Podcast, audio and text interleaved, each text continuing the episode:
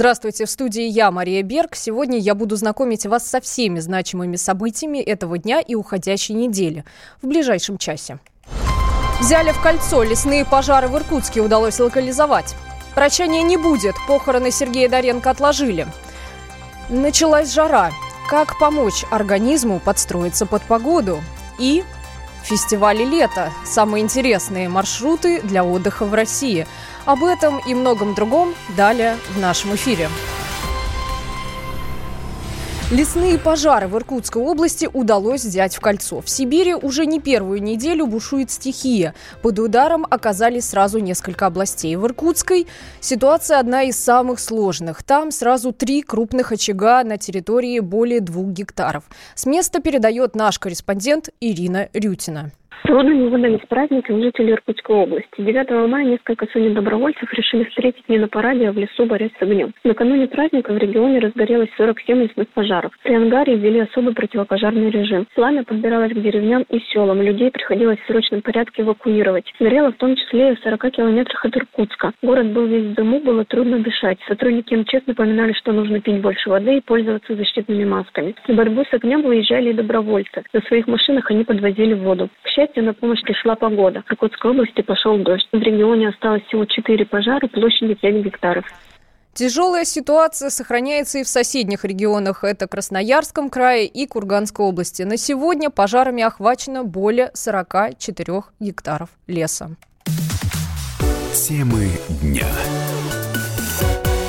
Еще одна новость из Сибири, которая на этой неделе всколыхнула общественность. В Новосибирске к 74-й годовщине Победы установили памятник Сталину. Как это было в сюжете нашего корреспондента Вадима Алексеева. В Новосибирске в День Победы появился Сталин. В городе открыли бюст генералиссимусу. Это сделали не власти, а простые люди. Инициативная группа, которую возглавляет юрист Алексей Денисюк. Он мечтал о таком памятнике 20 лет. Люди сбросились на монумент, собрав полмиллиона рублей. Но вот как раз чиновники побоялись выделять место под бюст. Чтобы не случился раскол общества, сторонники за и против ломали копья и, наконец, спустя годы нашли консенсус – Пусть памятник стоит, но за забором. Мэр-коммунист Анатолий Локоть выделил двор обкома партии. Поначалу активисты обижались такому непубличному месту, но теперь Денисюк доволен. У нас просто выбора не было ставить на этой территории. Но в итоге я думаю, что это решение оптимальное и на одно из самых удачных. То есть я думаю, что здесь своего рода теперь будет э, такой монументальный э, комплекс сквер, посвященный генералиссимусу Победы, и не только вообще Великой Отечественной войне. Часть активистов откололась, мол, как можно было соглашаться прятать Сталина за трехметровым забором, еще и не в центре города.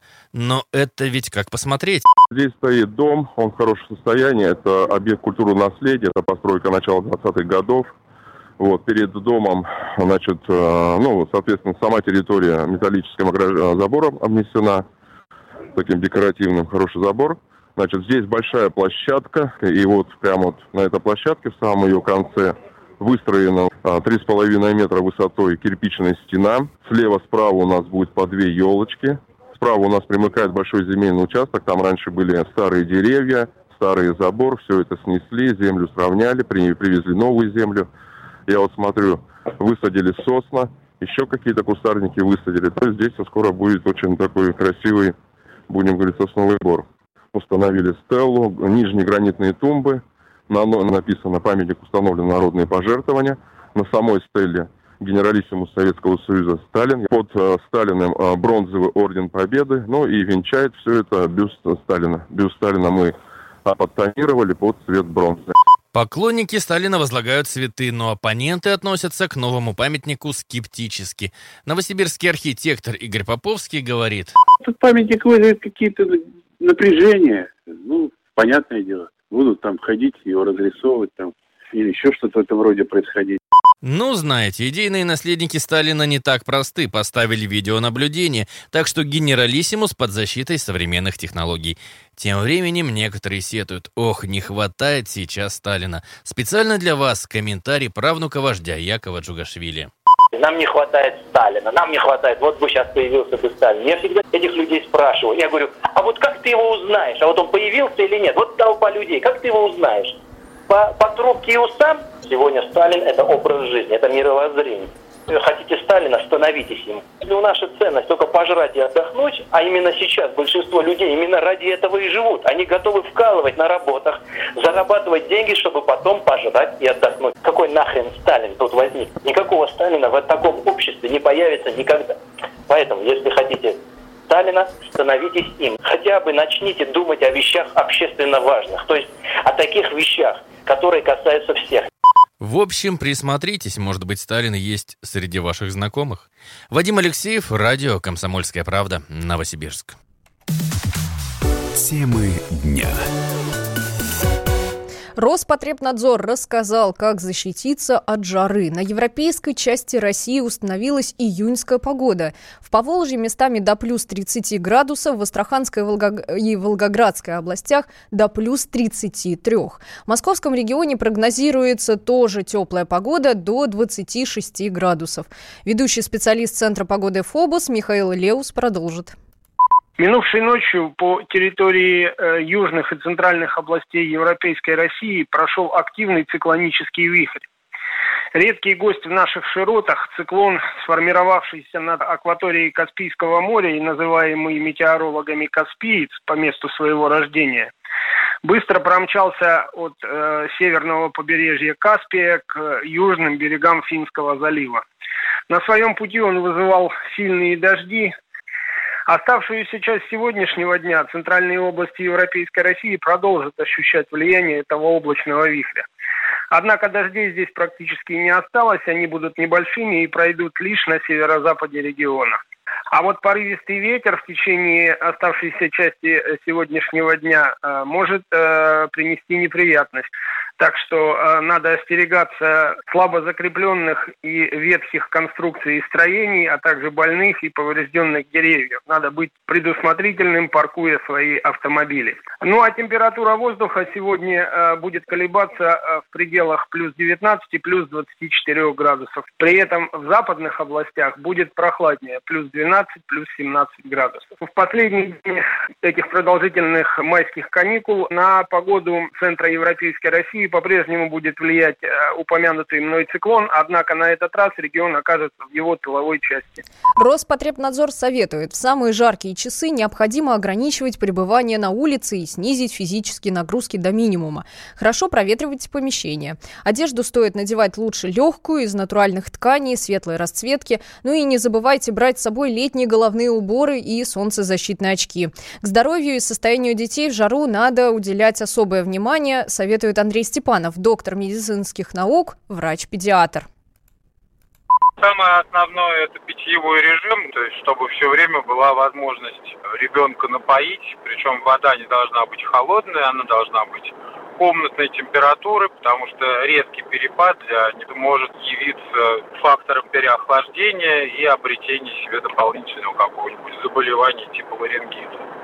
Во-вторых, ни в коем случае не оставлять машину на солнце, потому что перегрев и недостаток кислорода и потери жидкости у ребенка происходит молниеносно. Поэтому э, находиться на солнце, на открытом, не полезно никому, а нужно, если уж мы прогуливаемся, то находиться в листве деревьев, потому что через них как раз лучше всего фильтруется на солнечный свет и оставляются только полезные элементы спектра. Прикрывать кожу одеждой дышащей, но в то же время непроницаемой для солнечных лучей. Обязательно закрывать голову. Ну и плюс к этому, конечно, если особенно ребенок белокожий, то даже в средней полосе можно использовать кремы против загаров, там, факторами защиты, ну, по крайней мере, не меньше там 25-30. Для южных стран и для южных регионов России это могут быть уже факторы защиты и 50. Еда в жару должна быть легкая, приемы пищи желательно исключить в самое жаркое время дня, перенеся их на утро или на вечер. Ну и пейте больше жидкости до полутора литра в сутки.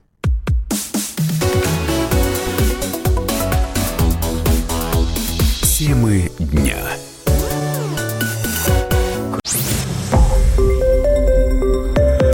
Радио «Комсомольская правда». Более сотни городов вещания и многомиллионная аудитория. Челябинск 95 и 3 FM. Керчь 103 и 6 FM. Красноярск 107 и 1 FM. Москва 97 и 2 FM. Слушаем всей страной.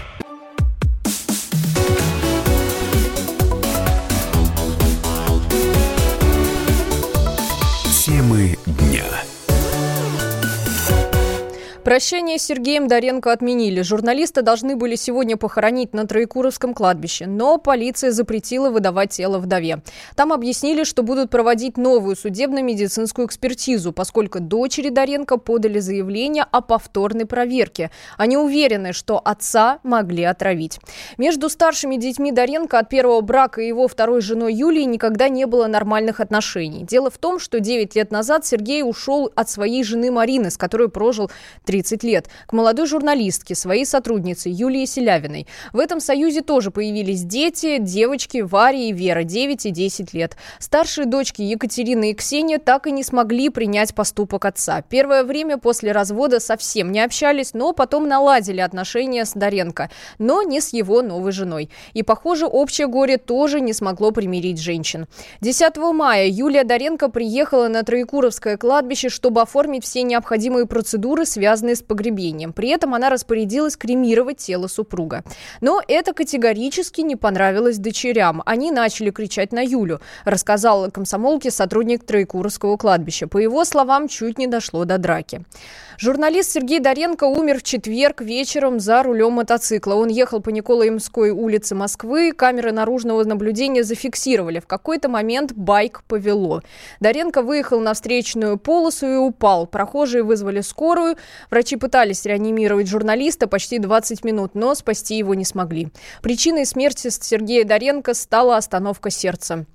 Сегодня в Москве о нем э, прошел мотопробег, рассказал радио КП его организатор Максим Валецкий. Я принял активное участие в организации, потому что, ну, это мотоциклетное братство. Я не знал его лично, но вот мог знать любой момент, и для любого мотоциклиста уйти из жизни, находясь на мотоцикле, это предмет зависти и гордости. И поэтому это просто почтение памяти человеку, которому так повезло. Соберемся у станции, говорит Москва, собственно, основанной Доренко, и проедемся от нее направо по Садовому кольцу, развернемся на Космодемьянской набережной и вернемся к тому месту, где, собственно, его уже не стало. Новую дату прощания с Сергеем Доренко пока не называют. Темы дня. Великая Отечественная война завершилась 74 года назад, но до сих пор поисковые отряды находят предметы, которые отзываются эхом тех страшных событий. Об одной такой уникальной находке в окрестностях Ростова-на-Дону рассказывает Юрий Кораблев. Под Ростовом поисковики обнаружили в окопе опорного пункта Миусфронта личные вещи немецкого пулеметчика. Он спрятал их в ящик из-под патронных лент. В стальной несгораемой коробке находились деньги, 85 рейхсмарок, карта берлинского метро 1942 года и Евангелие. Du Himmelssicht, was einen gesehen, bei uns und in unser Flecken, uns фецбай mit deinen und für uns. Благодарим Господи Тебя за жилье, за кров и за пищу, да? Да, ну Да. по типу того. В общем, религиозный текст. Карта метро Берлинского. Берлин. 1900, вот март 1942 Да, год. мерц. Сохраним теперь его. Вещи прекрасно сохранились, пролежав в земле больше 75 лет. Судя по маркировке на алюминиевых ящиках, принадлежали они штрафному подразделению 6-й армии вермахта. Туда отправляли солдат за совершенные преступления. На ящиках белой краской была выведена цифра 666. Таким же был и жетон, который носили на груди немецкие штрафники. Специалисты намерены узнать имя немецкого солдата. Это поможет больше узнать о боях, которые шли в тех местах, говорит руководитель поискового объединения «Миусфронт» Андрей Кудряков. Пока не можем понять, но однозначно жетон, он будет расшифрован в рамках международных соглашений. Конечно, мы однозначно узнаем не только его имя, но где он жил, откуда он призывался, его возраст, семейное положение. То есть нам, я думаю, что предстоит узнать полностью историю этого пулеметчика. Евангелие и деньги пулеметчик, вероятно, спрятал в несгораемом ящике не просто так. отмечает Андрей Кудряков. Весь окоп был засыпан стрелянными гильзами. Действительно, их было тысячи. Видно, что расчет работал очень интенсивно. Скорее всего, пулеметчик, э, владелец этой религиозной книги, все-таки не рассчитывал то, что вот выживет, и оставил ее специально в ящике. Это огнеупорный ящик в надежде на то, что кто-то найдет его тело, найдет вот этот ящик, найдет эту книжку. В церкви закажет, может быть, молитву, поставит свечку, и вот, вот на вот эти деньги, которые он вложил, который он оставил. МИУС «Фронт» – оборонительный рубеж вермахта во время Великой Отечественной войны. Он был создан в декабре 1941 года. Основная линия обороны начиналась у побережья Азовского моря к востоку от Таганрога, затем проходила по реке Миус, что и дало название. Советские войска дважды пытались прорвать рубеж – с декабря 41 по июль 42 года и с февраля по август 43 -го. Нашим солдатам это удалось лишь в августе 43 года в ходе Донбасской наступательной операции. По некоторым данным, общие потери Красной Армии на Миус-фронте составили около 150 тысяч человек. Юрий Кораблев, радио «Комсомольская правда».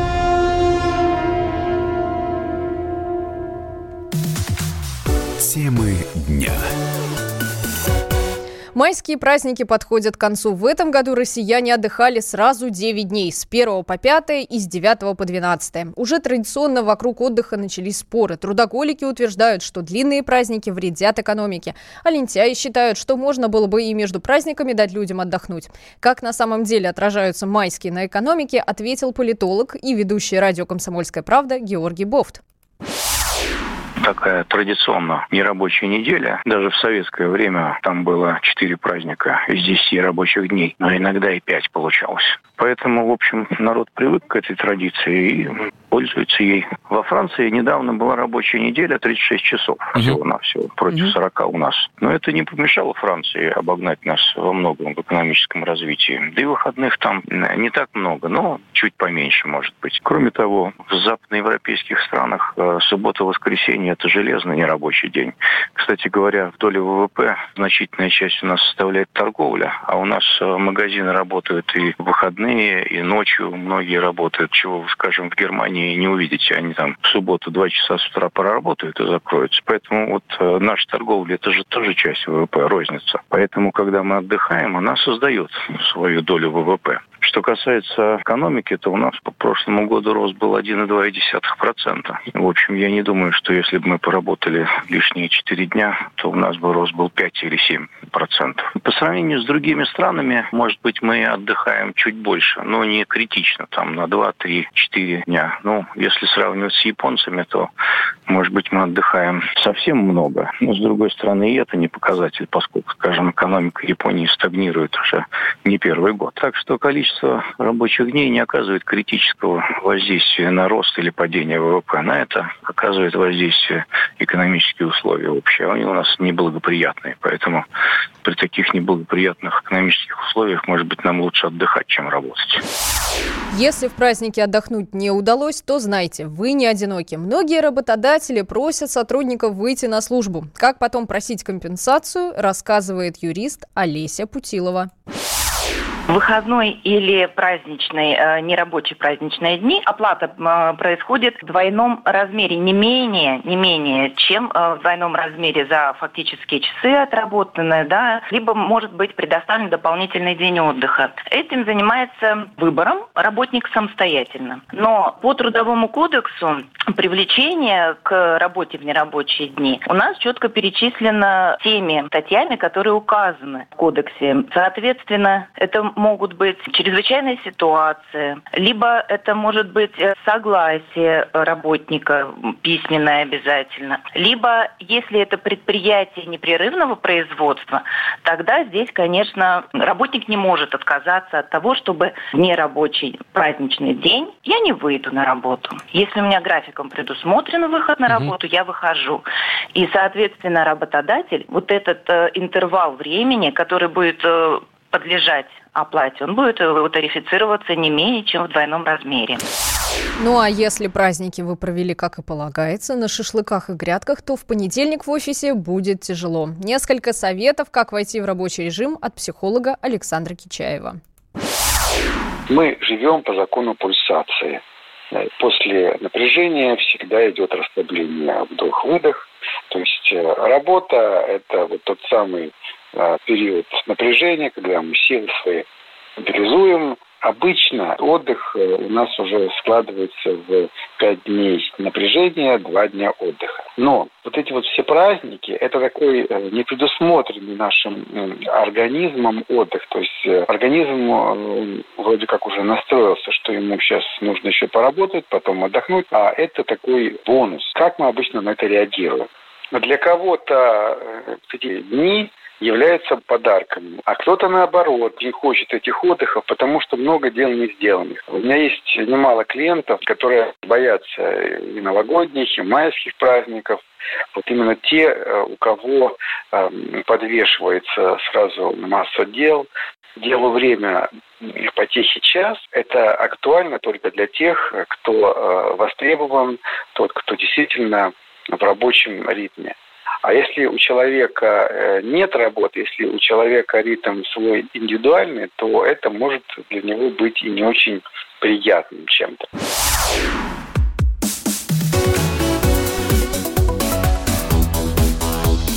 Темы дня.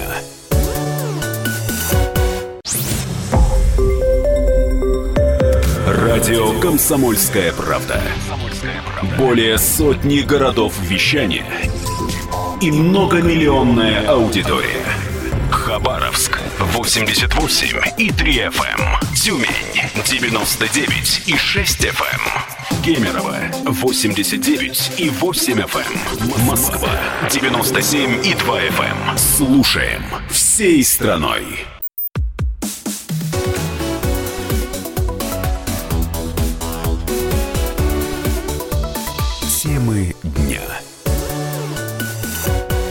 Советник Владимира Зеленского пообещал, что новый президент продолжит войну с Россией и Донбассом. Сам избранник пока предпочитает отмалчиваться, а вот его штаб не стесняется выступать с громкими высказываниями. Советник Зеленского по вопросам безопасности и обороны Иван Апаршин вчера выступил на общественном телевидении Украины.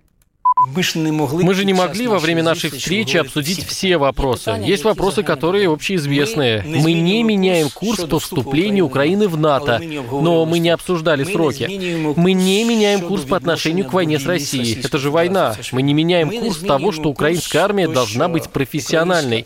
Мы не меняем курс того, что она должна быть усилена постоянно действующим резервом. Мы не меняем курс того, что должна быть новая современная система территориальной обороны. Мы не меняем курс, коррупция в армии недопустима. Это основные принципы, о которых мы говорили. Ну, что касается Донбасса, то, как заверил Апаршин, Зеленский здесь будет делать то же самое, что безуспешно пытался Порошенко. То есть вывода российских войск, которые уже больше пяти лет там никто не может найти. Но этим он лишь подтвердил грядущие чистки на Донбассе. Конфликт с Россией – это риторика украинского руководства уже больше пяти лет. И здесь никаких сюрпризов от Владимира Зеленского ждать не стоит, считает политолог Владимир Шиповалов.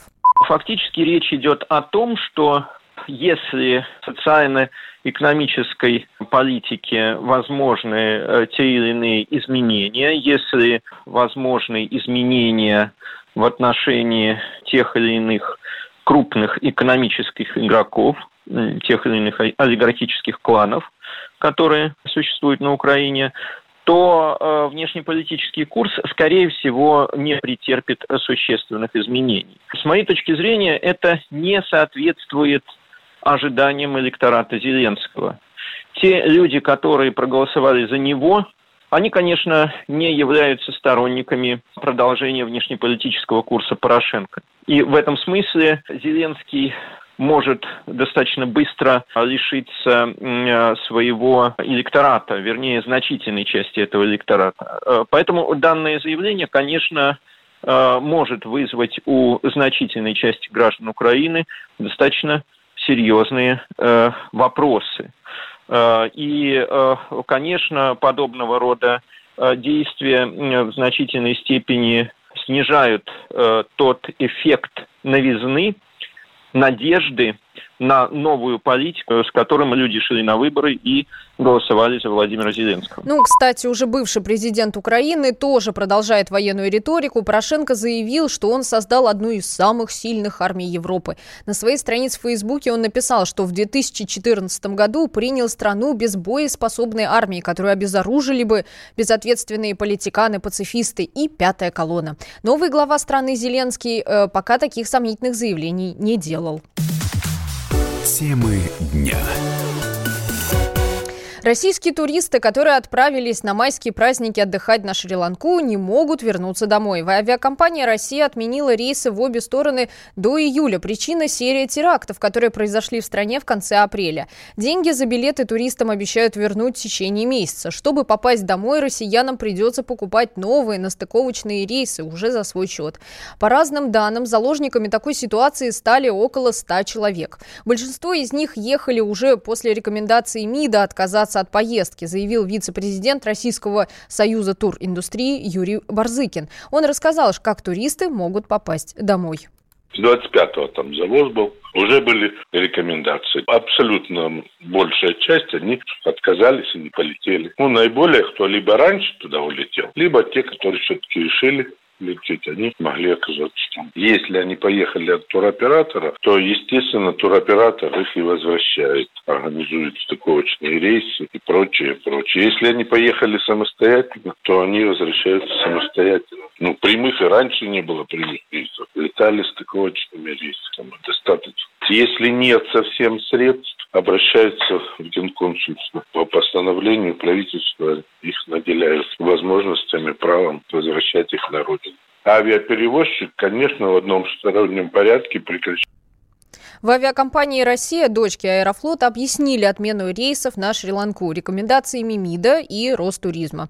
Там небезопасно из-за активности террористов. Также приостановили полеты и на Бали. Причина – снижение спроса. Темы дня. Ну, впрочем, за хорошим отдыхом не обязательно лететь на Бали, а в России этим летом можно найти массу всего интересного. Подробнее в нашей рубрике о путешествиях. Путевые заметки с Ольгой Медведевой. Самое приятное время для путешествий, конечно, лето. С июня по август по всей России пройдет множество фестивалей, и мы выбрали пятерку самых интересных. 21 июня в Петербурге пройдет праздник выпускников «Алые паруса». В этот день Невский проспект становится пешеходным, а на Дворцовой площади выступают звезды, и в финале появляется корабль с алыми парусами. На главный школьный бал пускают только по пригласительным билетам – Зато все желающие бесплатно могут посмотреть салют и проход по Неве того самого алого парусника. Лучшие точки на Благовещенском и Литейном мостах. Как вариант, заказать автобусную экскурсию с остановкой в удобной точке обзора. 19 и 20 июля поклонники рока соберутся на фестивале «Нашествие под Тверью». В этом году нашествию исполняется 20 лет – Организаторы помимо концерта обещают театральные постановки, художественные выставки, исторические реконструкции и детские развлечения. Экстрим Крым пройдет с 15 по 25 июля на мысе Тарханкут. Виндсерфинг, кайтсерфинг, флайборд. Если вам пока еще не знакомы эти слова, не переживайте. Для новичков по экстремальным видам спорта опытные инструкторы проводят мастер-классы, а профессионалов ждут крутые соревнования прошлого года фестиваль «Экстрим Крым» добавил в программу танцевальные батлы, пляжный футбол и занятия йогой. Представьте, как вокруг вас одновременно поднимаются в небо 15 разноцветных аэростатов. А если бы вы находились на одном из них? В этом году фестиваль воздухоплавателей расширил географию. Старты воздушных шаров проходят сразу в четырех городах Золотого кольца – Суздале, Переславле-Залесском, Ростове-Великом и Ярославле – их красоту можно увидеть с высоты птичьего полета с 17 по 28 июля. Проводится еще и ночное шоу, когда шары подсвечиваются, проплывая в небе над Волгой. Фестиваль фейерверков в Москве пройдет в августе, и точная дата будет известна позднее. С наступлением темноты команды из разных стран демонстрируют свои светомузыкальные постановки – Зрители фестиваля ждут тысячи фейерверков, лазерные и огненные инсталляции. Салютом дело обычно ограничивается. В ожидании вечернего шоу гостей развлекают конкурсами, квестами и концертами. Путевые заметки с Ольгой Медведевой.